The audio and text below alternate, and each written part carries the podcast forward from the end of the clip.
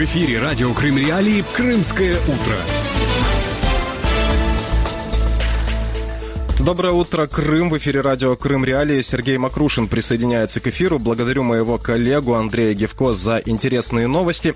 Мы переходим к обсуждению центральной темы нашей программы. Поговорим о том, как продолжается призыв в российскую армию на территории аннексированного э, Крыма. Вы можете присоединиться к нашему разговору. Напоминаю вам снова об этом. Не устаю напоминать, что мы ждем ваших звонков по телефону 8 800 10 06 926. Вы можете дозвониться к нам на этот номер, если вы слышите нас в Крыму или если вы слышите нас в соседней России. 044 490 2905. Этот номер телефона работает для тех, кто слышит нас на материковой части Украины.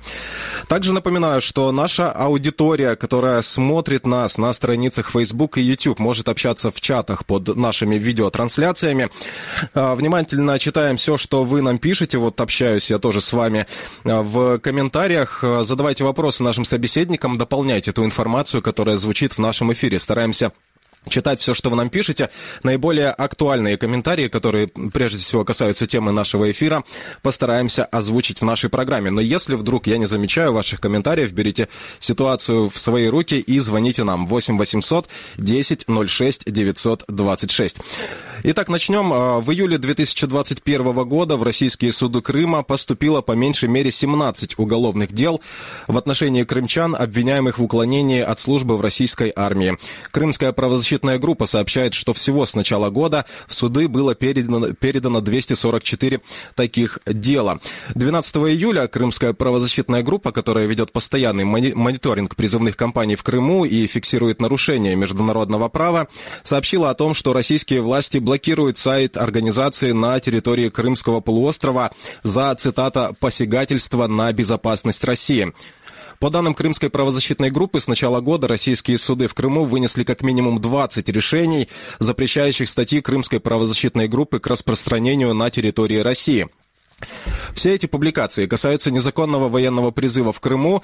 Уведомление о блокировке материала на эту тему получил и проект «Крым Реалии». Так, в Роскомнадзоре редакцию предупредили о внесении в соответствующий перечень текстовой версии эфира от 4 июня 2020 года. Она опубликована на сайте «Крым Реалии» под заголовком «Похоже на политику Третьего рейха. Правозащитники о принудительном призыве крымчан в российскую армию». Вы можете обратиться к этому материалу, он доступен на сайте «Крым Реалии», а в случае блокировки блокировки вы можете воспользоваться сервисом VPN.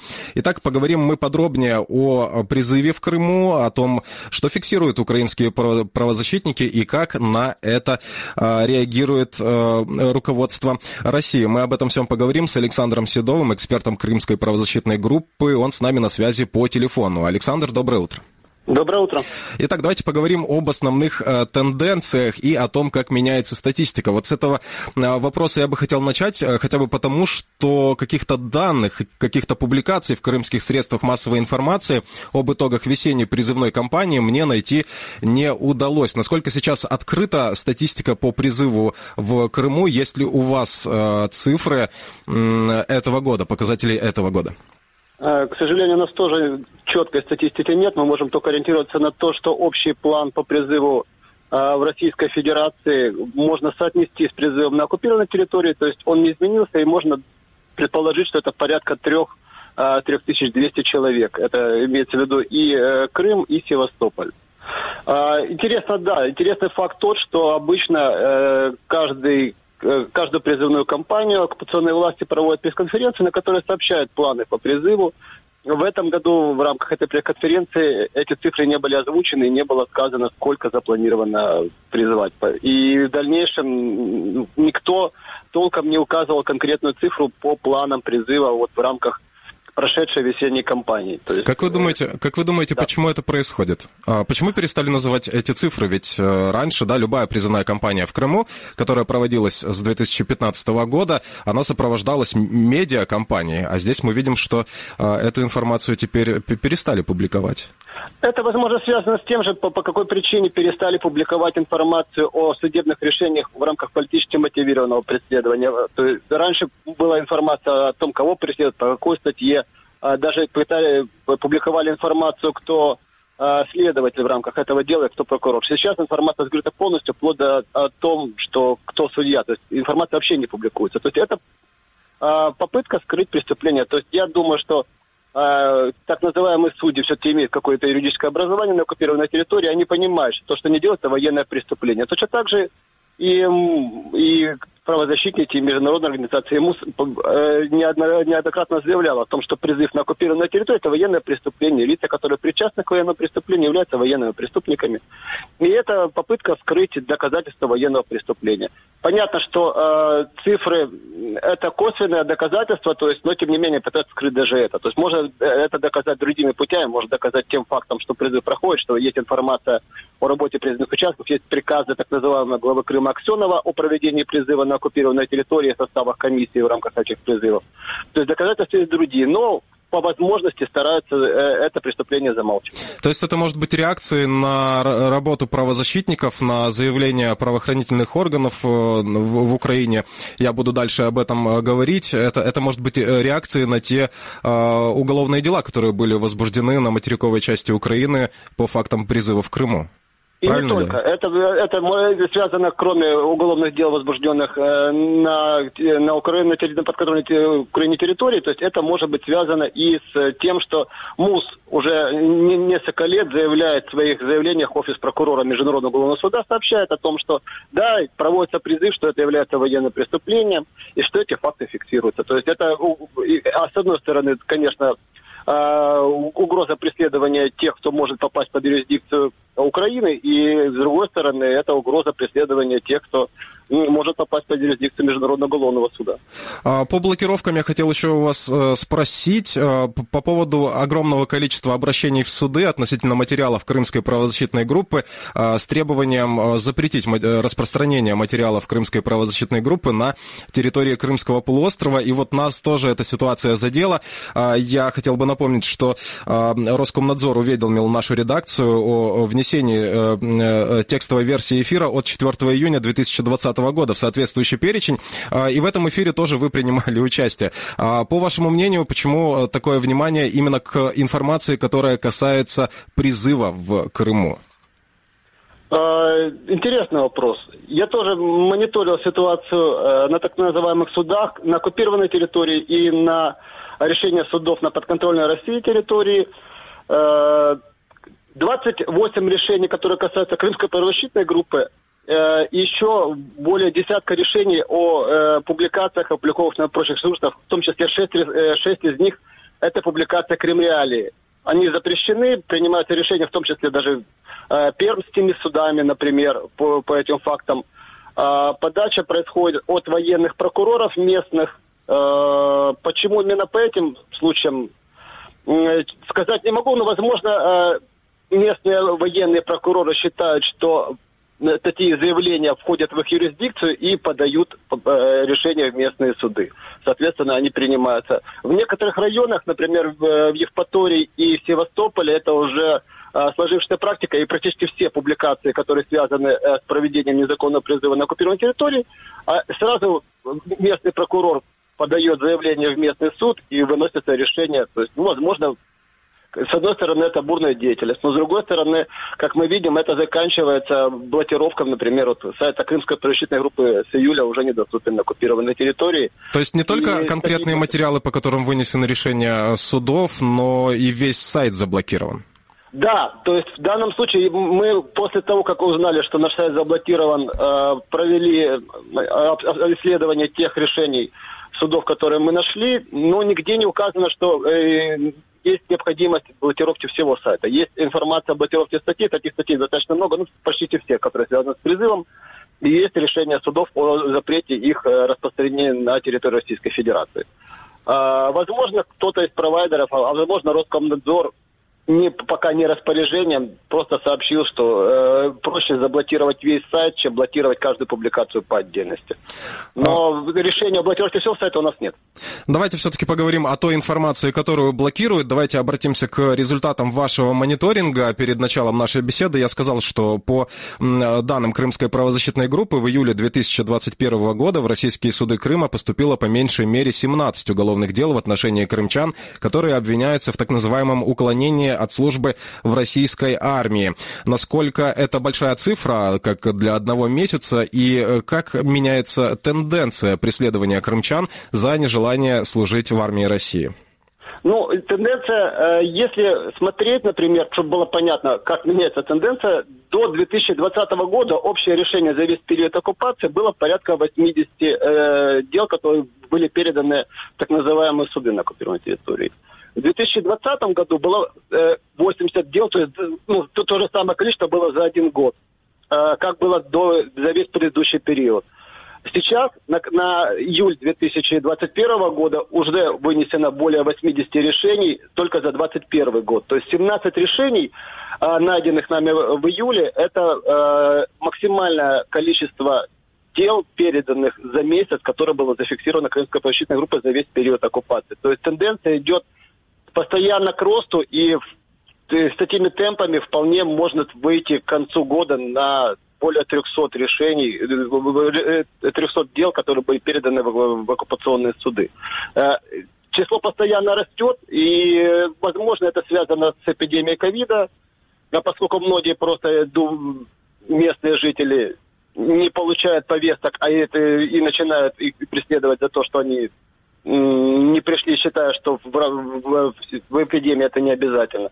А возможно, это связано с отработкой практики. То есть, я думаю, эти два фактора влияют. То есть, практика нарабатывается, суды уже выносят очень стандартные решения, в которых фактически меняются только ну, минимальные значения. То есть это фамилия, отчество, дата получения повестки, а остальной текст почти идентичен предыдущему. А мера наказания каким-то образом меняется, либо она остается такой же? И, и какой она остается, расскажите. Это зависит от э, суда я, э, или от судьи, который рассматривает решение. То есть в данном случае это может быть Минимальное, что мы зафиксировали, это 5 тысяч рублей штрафа, но среднее это порядка 40-30 тысяч рублей. Максимально было 80 тысяч э, рублей штрафа за э, по, по статье 328, плюс э, мы уже зафиксировали два решения, связанные э, с принудительными работами, и одно решение условного лишения свободы.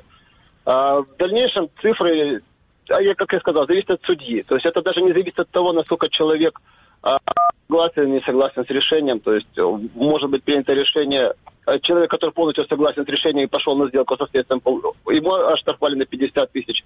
И человек, который не пошел, который говорил, что это решение незаконно, и он с ним не согласен, точно так же получил 50 тысяч рублей штрафа. То есть в данном случае от позиции человека не зависит, это зависит от э, того, кто принимает решение от личных симпатий и предпочтений. Мы стараемся быть максимально полезными нашим радиослушателям, и если нас кто-то слушает в Крыму, кто ожидает, что на следующую призывную кампанию ему принесут повестку, либо это уже а, произошло, да, давайте проговорим, какие основные варианты а, есть у тех, кто оказался в таком положении. Вот если наш а, слушатель в Крыму получил повестку, что он может сделать? Ну, лучше это не получать повестку, потому что э, с точки зрения оккупационных властей составом преступления является то, что человек получил повестку и в дальнейшем не явился в, на, на призывной участок.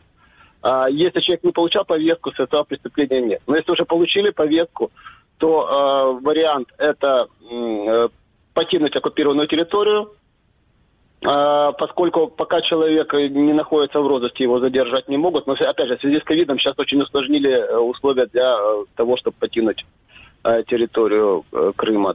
Кроме этого, может быть, ну, собрать тогда историю болезней своих, и можно попытаться протестовать решение, то есть когда пойти уже на комиссию медицинскую и сообщить, что у вас имеется заболевание, которое не позволяет вам проходить службу в армии, и в случае решения комиссии о том, что вы годны, можно это решение протестовать, подать в суд, подать во вторую инстанцию. В дальнейшем, пока будет рассматриваться дело, призывная кампания закончится, а пока дело рассматривается, вас призвать не могут. Поэтому в данном случае можно э, таким методом действовать. Э, но я бы рекомендовал все-таки, первое, не становиться на учет, и второе, если уже стоите на учете, не получать повесток. То есть это наиболее оптимальный и более-менее безопасный способ избежать э, уголовного преследования со стороны оккупационных властей. Мы говорили уже о том, что призыв в армию России на территории Крыма, призыв граждан Украины в российскую армию является нарушением украинских законов, но является нарушением международного права. Если кто-то из наших радиослушателей, вот призывного возраста, кому уже обратился а, военкомат, хотел бы помочь в расследовании этого а, нарушения, как это можно зафиксировать и куда можно обратиться? Это можно э, на сайт Крымской, на почту Крымской правозащитной группы писать информацию, можно передать информацию в прокуратуру э, Крыма, украинскую прокуратуру. Э, поскольку эти данные являются доказательством преступления, и чем больше таких доказательств будет, чем больше жертв будет собрано, тем более обоснованным будет э, заявление о том, что Россия совершает военное преступление. То есть это может быть эм, копии повесток. Если человек боится и не хочет распространяться информацию, можно э, затереть свои личные данные. Но тут сам факт подачи повестки с датой повестки какому-то человеку уже может служить доказательством, поскольку это документ. Если человек уже отслужил, он, надо, ему надо понимать, что он не является преступником с точки зрения Украины и Международного суда, он является жертвой. То есть, если человек служил по призыву, это жертва незаконного призыва. То есть, все документы или какие-то доказательства того, что он проходил службу э, в вооруженных силах страны оккупанта, являются доказательством. Фотографии, это э, военные билеты, это какие-либо документы, связанные с предоставлением отпусков, например. И если, не дай бог, человек там получал э, какие-то еще э, угрозы здоровью были, то есть ему или к нему применялись э, какие-то ну, дедовщина, то есть в данном случае это опять же, будет являться доказательством того, что помимо призыва еще и э, на людей оказывается физическое воздействие. Любые документы, связанные с призывом, являются доказательством военного преступления. Если человек боится, как я сказал, того, что этот их личные данные всплывут, то есть это можно предоставлять в рамках э, как анонимности, то есть главное иметь доказательство того, что Россия проводит э, призыв на оккупированной территории. А, мы об этом будем подробно говорить дальше. Ожидаем, что к нашему разговору присоединится представитель прокуратуры Автономной Республики Крым и города Севастополя. Но хотел бы задать этот э, вопрос вам. А, вы, как правозащитник, который уже несколько лет занимается мониторингом этой ситуации с призывом в российскую армию на территории аннексированного Крыма, а, наверняка следите за тем, как продолжается расследование этого призыва на материковой части Украины. И только за последние несколько месяцев мы получили новости о том, что было, а, был направлен в суд обвинительный акт в отношении российского военного комиссара Феодосии Кировского района Александра Кабашного. 29 а, июля пресс-служба прокуратуры Автономной Республики Крым сообщила о том, что при ее процессуальном руководстве было объявлено подозрение российскому военкому Крыма Юрию Лыму морю. И на минувшей неделе был задержан предприниматель, который подозревается в участии в организации призывной кампании на территории Крыма. Насколько по вашим наблюдениям интенсифицировалось расследование призыва на территории Крыма? Ну, возбуждение уже не предоставление э, обвинений конкретным лицам это результат, я думаю, кропотливой работы по сбору доказательств. То есть это вершина айсберга. Я думаю, работа продолжается, и то, что в последнее время э, все больше информации о том, что кому-то предъявлено обвинение в участии в призыве на оккупированной территории, говорит о том, что работа ведется, и в дальнейшем таких заявлений будет все больше и больше. Э, я, да, я как, и вы слежу за той информацией, которая появляется о том, что предъявляют обвинения военкомам. Ну, военком один, а, а реально на местах военкомов там порядка 15 человек по районам и городам э, оккупированной территории, плюс Севастополь, плюс руководство военкома, э, так называемого военкома Крыма и Севастополя, это отдельный. Лымарь это последний, который есть на данный момент, но кроме него, до него были еще три человека, которые тоже были военкомы, им тоже надо предъявлять обвинения. То есть, я думаю, есть куда расти, есть э, довольно большой список лиц, которым можно э, обвинять в рамках этого, этого преступления. Кроме этого, разумеется, следует иметь в виду, что с точки зрения МУС, непосредственными виновными в проведении призыва являются не местные военкомы или люди, которые предоставляют автобус в данном случае, то есть это, ну, это юрисдикция больше украинской прокуратуры, а непосредственно руководство Российской Федерации. То есть я имею в виду главнокомандующего э, российских э, войск, э, и это министр обороны, начальник генерального штаба, те, кто руководят непосредственно организацией мобилизации, руководство Южного военного округа, поскольку они тоже участвуют в проведении призыва. То есть, кроме Э, людей на местах необходимо все-таки привлекать к ответственности лиц, которые непосредственно виновны, которые отдают приказы. То есть я имею в виду высшее руководство Российской Федерации.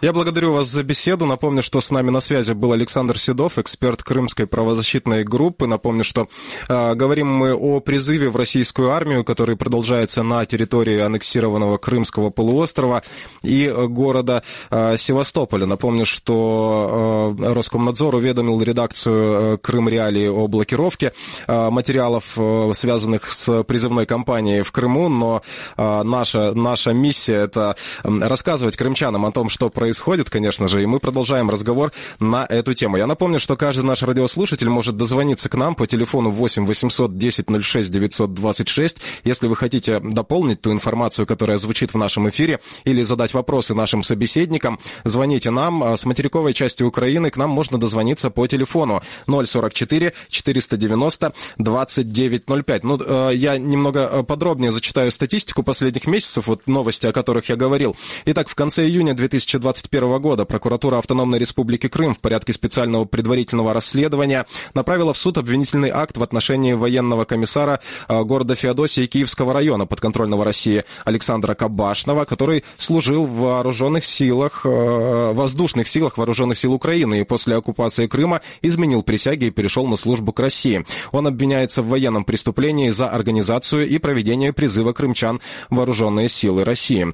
А, как я уже говорил, э, в 29 июля пресс-служба прокуратуры Автономной Республики Крым а, сообщила о том, что при процессуальном руководстве ведомства было объявлено подозрение российскому военкому Крыма Юрию Лымарю. Лымарь подозревается в нарушении законов и обычаев войны. Санкция статьи предусматривает наказание на срок от 8 до 12 лет лишения свободы. Я процитирую сообщение пресс-службы. Следствием установлено, что подозреваемый гражданин Российской Федерации в апреле 2017 года был назначен оккупационными властями властями на должность военного комиссара Республики Крым. Занимая указанную должность, подозреваемый осуществлял реализацию политики России и ее оккупационной администрации, которая направлена на организацию и проведение незаконных принудительных призывных кампаний крымчан в ряды вооруженных сил государства-оккупанта, говорится в сообщении. Таким образом, отмечают в ведомстве, реализуя незаконные указы высшего руководства государства-оккупанта, подозреваемый координировал, а также организовывал проведение призывных кампаний крымчан на территории э, полуострова.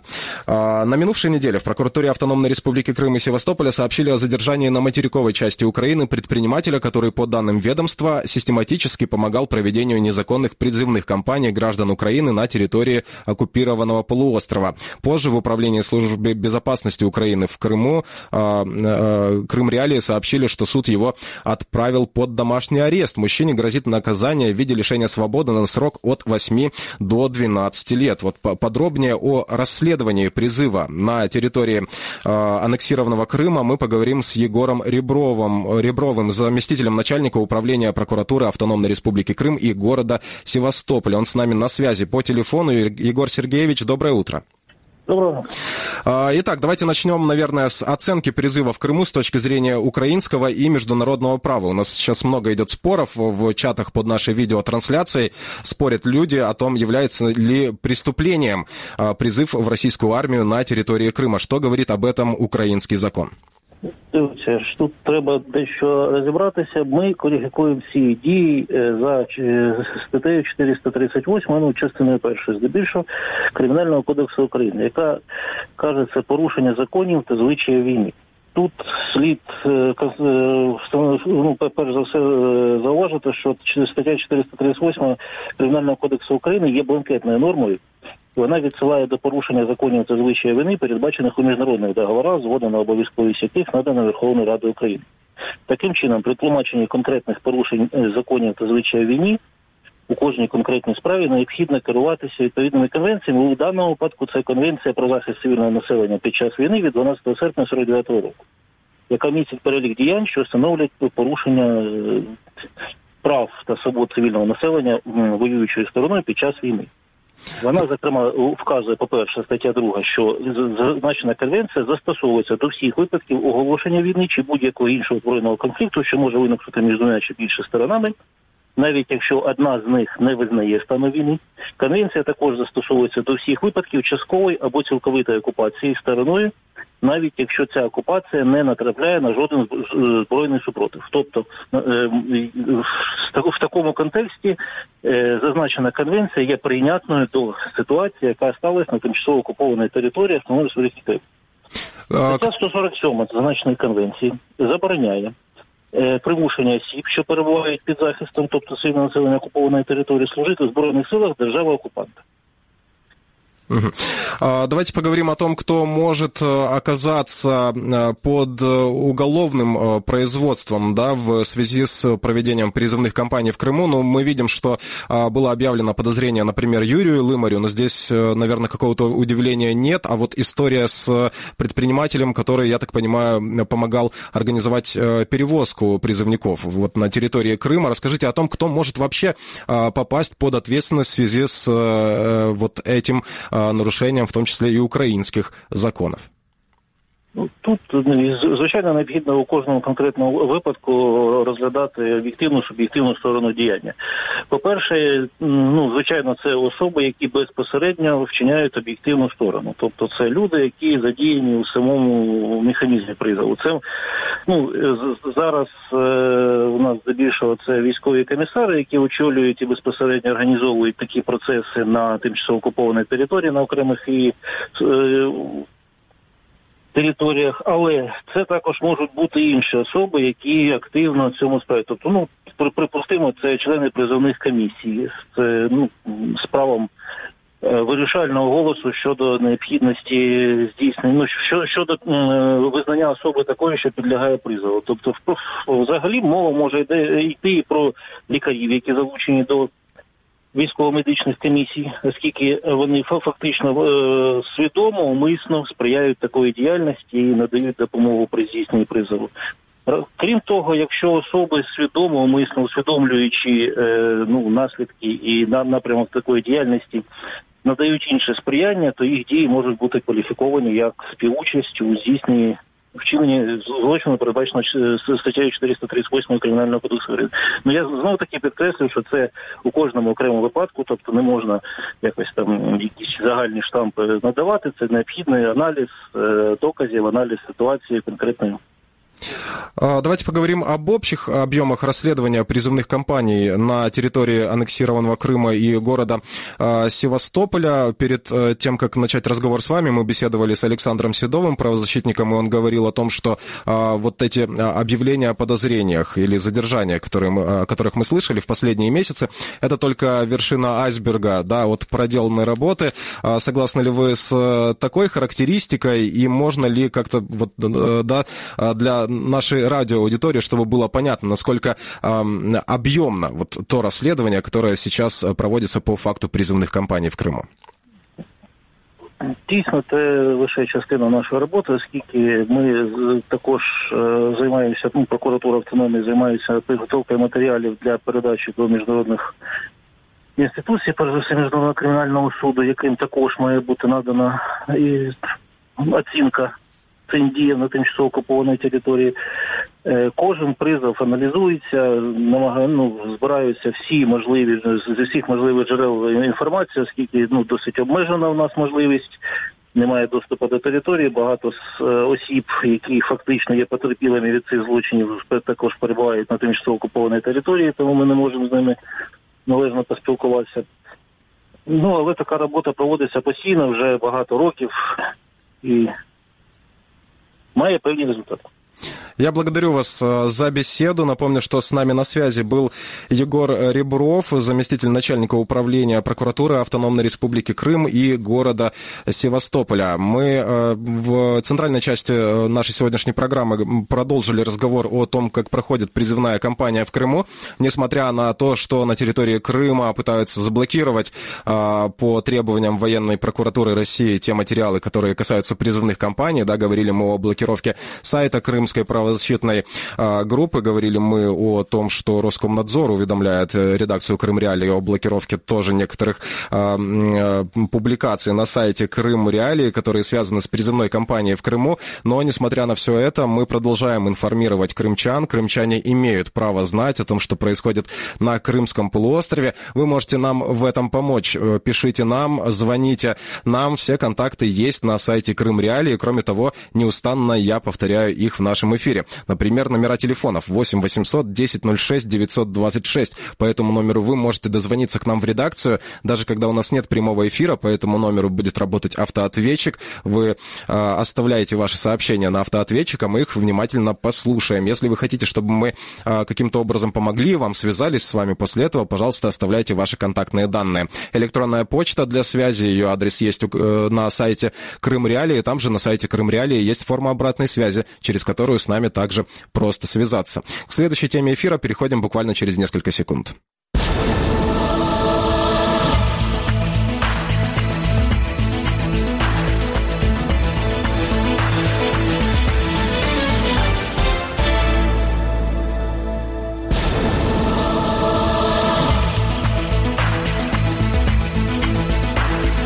В эфире радио Крым Реалии «Крымское утро». Крымское утро продолжается. В эфире радио Крым Реалии. Сергей Макрушин у микрофона. Напоминаю еще раз номера телефонов 8 800 10 06 926. По этому номеру к нам можно дозвониться из Крыма и соседней России 044 490 29 05. Этот номер телефона работает для тех, кто слышит нас на материковой части Украины. Сегодня мы поговорим о ситуации в Беларуси. А в эти дни исполняется год с начала протестов в Беларуси э, на улице э, городов Беларуси вышли люди, недовольные с официальными результатами выборов, на которых якобы победил снова Александр Лукашенко. И э, об этой ситуации мы сегодня будем говорить в общем, ну и, конечно же, о последних новостях. Поговорим о скандале на Олимпиаде. Я вкратце напомню эту историю. Э, точнее, ну, вот историю напомню и новости, да, последние. Международный Олимпийский комитет отозвал аккредитацию двух белорусских тренеров за их вероятную попытку заставить бегунью Кристину Тимановскую вернуться в Беларусь с Олимпиады в Токио. Это решение комитет принял 6 августа, объяснив его интересами благосостояния спортсменов, которые все еще находятся в Беларуси. А Международный Олимпийский комитет заявил, что двум тренерам, идентифицированным как Артур Шумак и Юрий Майсевич, предложили немедленно покинуть Олимпийскую деревню, что они и сделали. Дисциплинарная комиссия э, МОК была создана для выяснения обстоятельств э, дела Тимановской и ролей, которые выполняли Шумак и Майсевич, говорится в заявлении МОК. Им предложат возможность быть выслушанными, э, сказали э, в комитете. Ситуация вокруг Тимановской снова сосредоточила внимание международного сообщества на подавлении инакомыслия режимом Александра Лукашенко на фоне репрессий против оппозиционных активистов, средств массовой информации и гражданского общества после спорных президентских выборов 2020 э, года. Напомним, что 2 августа Кристина Тимановская в аэропорту Токио попросила о защите, отказавшись вылетать в Минск после критики в адрес белорусских спортивных функционеров.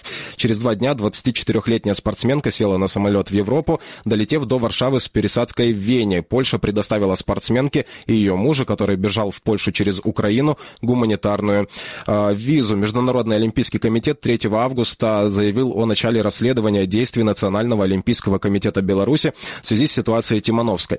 Об этих новостях и о том, что происходит в самой Беларуси спустя год после начала протестов, мы поговорим с Игорем Корнеем, корреспондентом белорусской службы «Радио Свобода». Он с нами на видеосвязи. Игорь, доброе утро. Доброе утро. А, итак, давайте вот с последних а, новостей относительно ситуации вокруг а, Тимановской.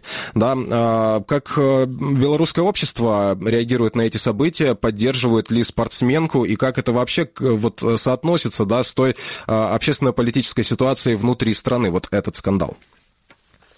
Э, ну, нужно сказать, что, в принципе, это самая провальная Олимпиада, по крайней мере, летние Олимпийские игры для Беларуси. Э, если в прошлые э, сезоны, скажем так, где-то было около двух десятков медалей, потом скатились где-то до полтора, последняя Олимпиада была 9, то после нынешней осталось всего 7 медалей. И, в принципе, люди понимают и видят, даже дилетанты, что это прямое э, такое, э, скажем так, итог отношения к спорту, потому что спорт Беларуси, как и во всех других сферах, он монополизирован этой властью, и фактически здесь нету никакого инакомыслия. Вот проявление даже чисто спортивных э, каких-то э, моментов, оно влечет к себе ну, просто вот репрессивные э, методы воздействия. Вот эти два тренера, названные вами Артур Шумак и Юрий Моисеевич, они вывезли фактически э, вот Бегунью э, на, накануне стартов, которые должны были быть на следующий день, только потому, что она предъявила претензии к тренерскому штабу Белорусской Федерации легкой атлетики за то, что они, э, ну, как бы, грубо скажем так, прошляпили э, сроки сдачи э, допинг-тестов, и в итоге две бегуньи на эстафету просто не попали. И вот эти вакансии, дыры пришлось э, заменять абсолютно непрофильными спортсменками, что она сказала, в принципе, в своем видеоролике. И вместо того, чтобы с ней поговорить, как-то, ну, по-человечески, как-то понять э, суть ее вот этих э, эмоциональных выступлений, они просто собрали чемоданы и отвезли ее в аэропорт. Вот там все и началось. Она попросила помощи у местной полиции, и потом уже ситуация закрутилась. В принципе, в обществе ее поддерживают. Она была абсолютно аполитичной, она не подписывала э, ни одно письмо, а в принципе с чего и началось. После выборов многие спортсмены подписали э, письмо э, за честные выборы, э, за отставку Лукашенко и против э, того, что начали делать силовики, вот этот беспредел. И вот эти спортсмены, их более двух тысяч, в основном они исключены из всех национальных сборных, они уволены из э, силовых структур, потому что основная масса э, тем э, так или иначе приписана или к Комитету госбезопасности, или к МВД, или к пограничному комитету. В итоге они оказались все на улице. Вот это ну, абсолютная репрессии. Тимановская не была подписанткой вот этого листа спортсменов. И в итоге она ну, ее вынудили фактически быть э, оппозиционно настроенной. И то, что люди ее поддерживают, это, в принципе, придает ей силы. Какой была реакция Александра Лукашенко на то, что происходит э, на Олимпиаде? Ну, во-первых, да, это не очень удачное выступление сборной Беларуси, а, а во-вторых, вот такой политический скандал. Насколько эм, это, это, э, вообще этот момент участия в Беларуси и олимпийские победы в Беларуси сейчас важны для Александра Лукашенко?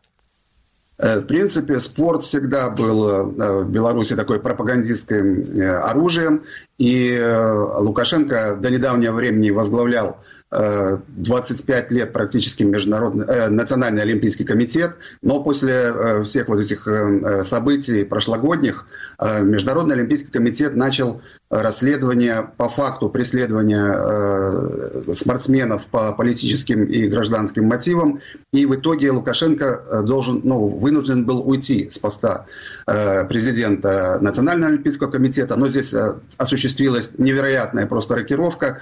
На свое место он фактически назначил своего сына, старшего Виктора. И сейчас э, президент Национального олимпийского комитета, тот же Лукашенко, но, правда, Виктор. Э, то есть и опять Международный олимпийский комитет не признал эту кандидатуру. И, в принципе, э, как бы блокирован э, Национальный олимпийский комитет фактически от больших стартов. Первые персоны не могут присутствовать на играх э, под э, эгидой э, Международного олимпийского комитета. Ну, в принципе, Лукашенко продолжает этот спорт ну, продвигать как свое такое вот орудие влияния на массы. Любая маломальская победа на даже каких-то региональных соревнованиях, это всегда поздравления от двух Лукашенок, и от Виктора, и от Александра. Ну, буквально какие-то этапки Кубка мира там, ну, по, по каким-то э, непонятным дисциплинам, которые не входят даже в олимпийский состав.